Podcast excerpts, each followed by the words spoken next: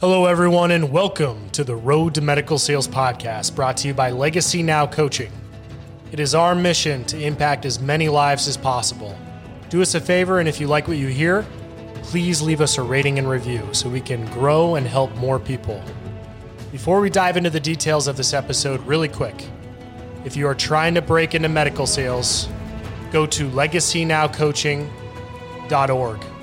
Click the option to either set up a 30 minute call with me or click Break into Medical Sales to check out our six module video coaching program designed to break you into medical sales.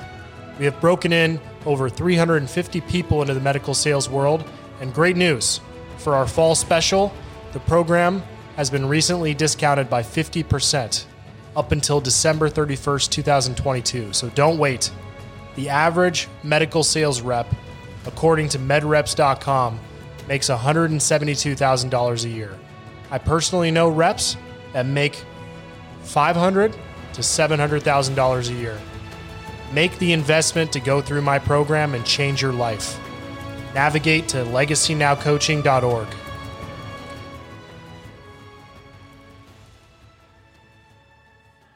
Today, we welcome Dr. Woodruff to the podcast. Dr. Woodruff was born in Arkansas. He completed his residency at both Louisiana State University and Ochsner Medical Center.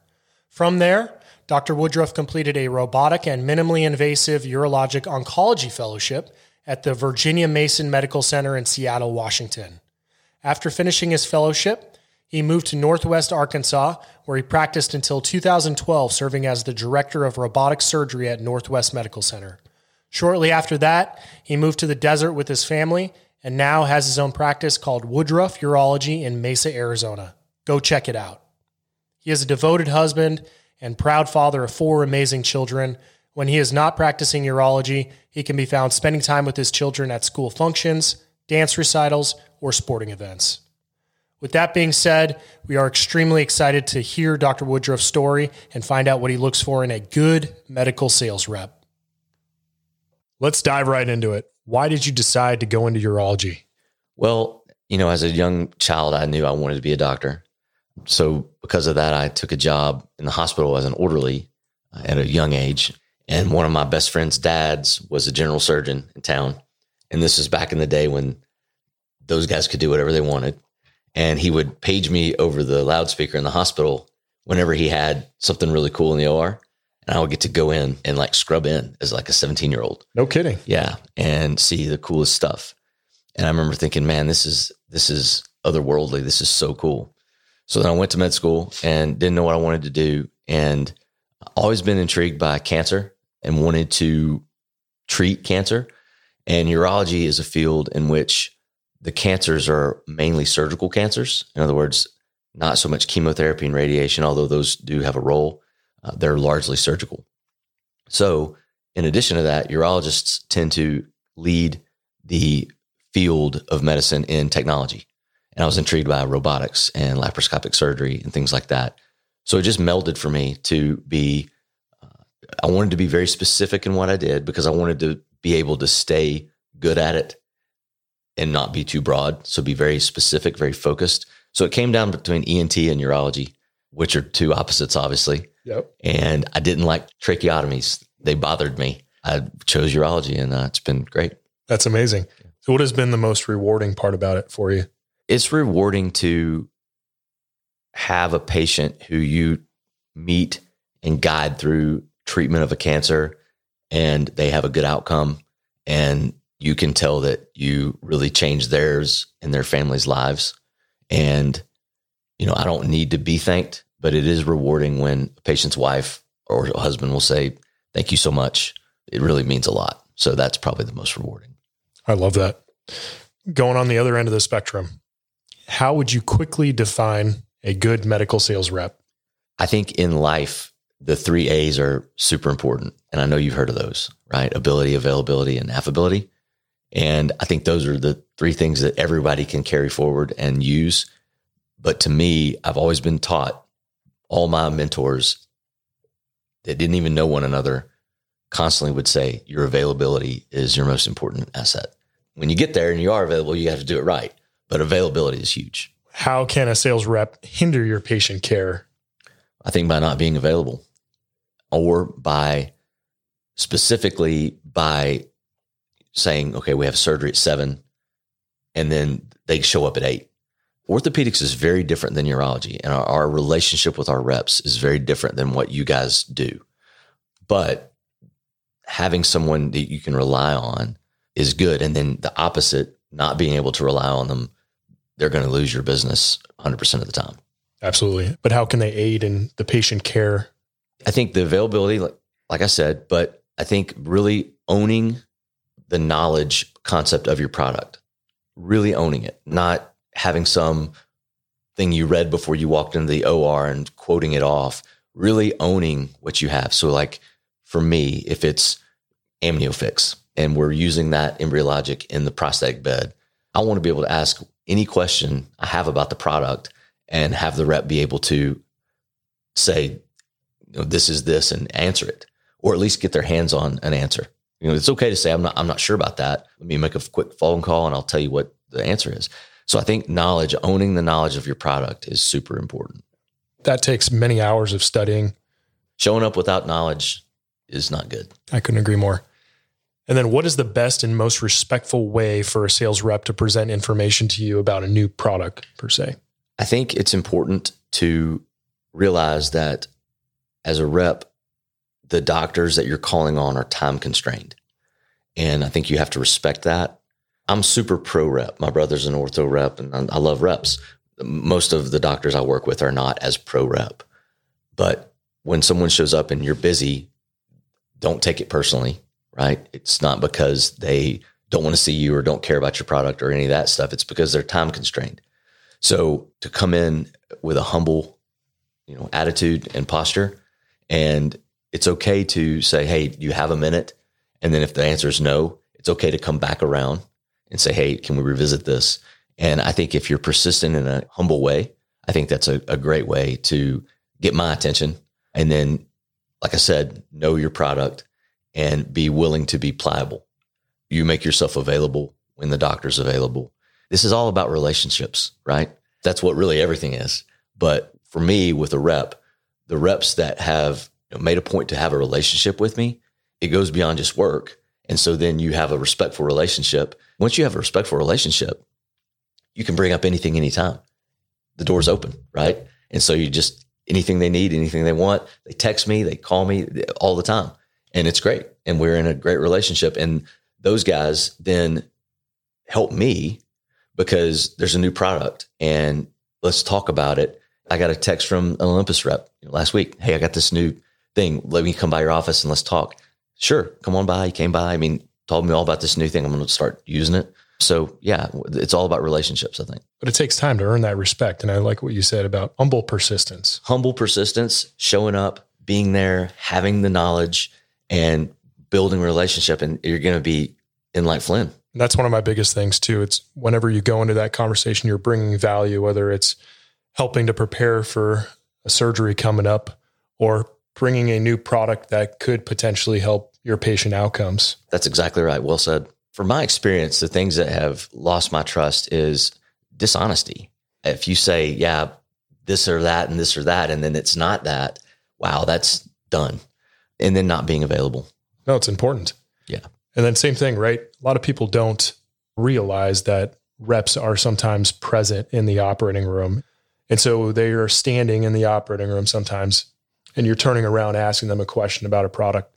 If they're dishonest in that situation, there's a patient under the table. That's a really serious atmosphere. Super serious. And I would say too, to add to that, I think another thing for OR, people who are going to be in the OR, reps in the OR need to realize that they need to be very kind and friendly and humble to the staff. I have had several reps that come in and they kind of big boy the the circulator or the scrub nurse. That is the fastest way to make people angry. It doesn't bother me other than seeing you're not kind and that's negative for me, but your life is so much easier if those guys like you. You yeah, it's like being mean to the janitor. Yeah, you have to be nice to everyone. Exactly. And why wouldn't you be, right? Why wouldn't you be? But it's amazing how frequently that happens. That happens a lot, more than I would have ever guessed uh, before I got into medicine, that people come in and they're rude. And man, I mean, you're there to serve. So be subservient. You know, I'm there to serve. I try to be subservient to the staff and kind. No one likes someone who's not nice. it shows who you are at the core, too. It does. It really does reflect who you really are. So, from a doctor's point of view, any final words for sales reps out there who are just trying to make a good reputation for themselves? I'm really happy and proud that you're doing this. I think it's fantastic. I think this is such a nice tool because, like we talked about, my brother's a rep and he had me. He could call me and say, "Hey, I'm what, what do I do about this?" And I could tell him because uh, I'm, I'm nine years older than him. But this is a great implement for people to use. And I would say that, you know, like we've already kind of covered, being kind, being available, using your resources, network. If I were starting as an orthopedic rep tomorrow, the first thing I would do is I would, you know, try to find any orthopedic rep in my, you know, a friend of a friend of a friend or whatever, and network and talk to them and learn, try to learn from someone else's experience. I think is would be very helpful. And I think, like we talked about earlier, I think emotional intelligence is so important. And you just really have to read your client, which is your doctor, read the OR room, read the pre op area, read the post op area, pay attention to what people are doing, know when to talk, know when to be quiet. And I think if you can do those things and be available and be kind, then you're going to rock it. That's spot on. I'm going to circle back to what you said a little bit earlier about reaching out to different reps that are in the territory to find out how they do it and how they present themselves in the OR and just learning from them, taking them on as mentors. It's very similar to how maybe you went through fellowship. Yeah. yeah. Right. Looking yeah. at the doctor. Right. That you were training under, asking them for advice, you know, maybe still relying upon them when you first start out to just talk to them about what's working, what's not, and to get their advice, right? It's a whole community. It's a community. And that's the way that I see it is a community. I don't see it as I'm the doctor, you're a nurse, you're a rep. We're all here together. You have your role, I have my role, but we're a team.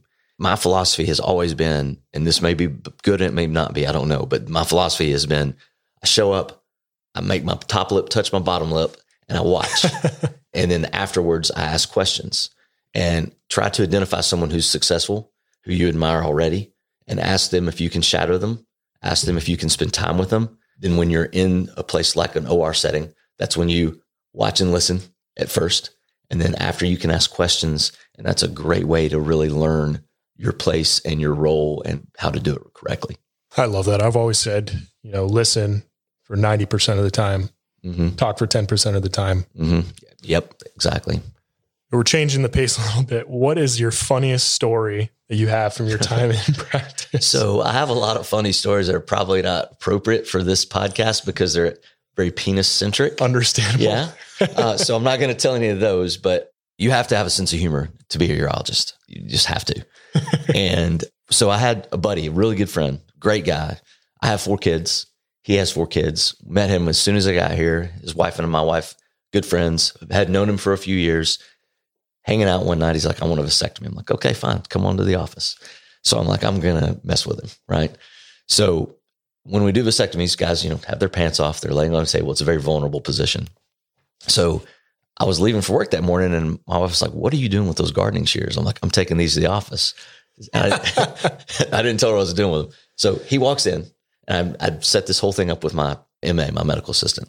And I had these gardening shears sitting, I'd sterilized them and put them on a, a on the sterile field. And he walked in, takes his pants. He said, "What's that?" I was like, "Oh, these are uh, these are scrotum clamps that we only have to use if someone's in risk of bleeding to death from a vasectomy." And he was like, "Okay." So he, he gets down. I start the vasectomy. You have two vas deferens.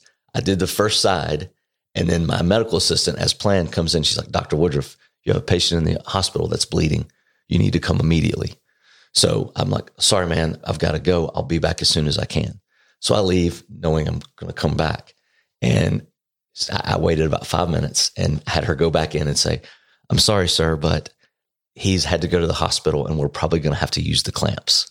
if he's not back in five minutes, we're going to have to put the clamps on. So, anyway, long story, I've drawn this out.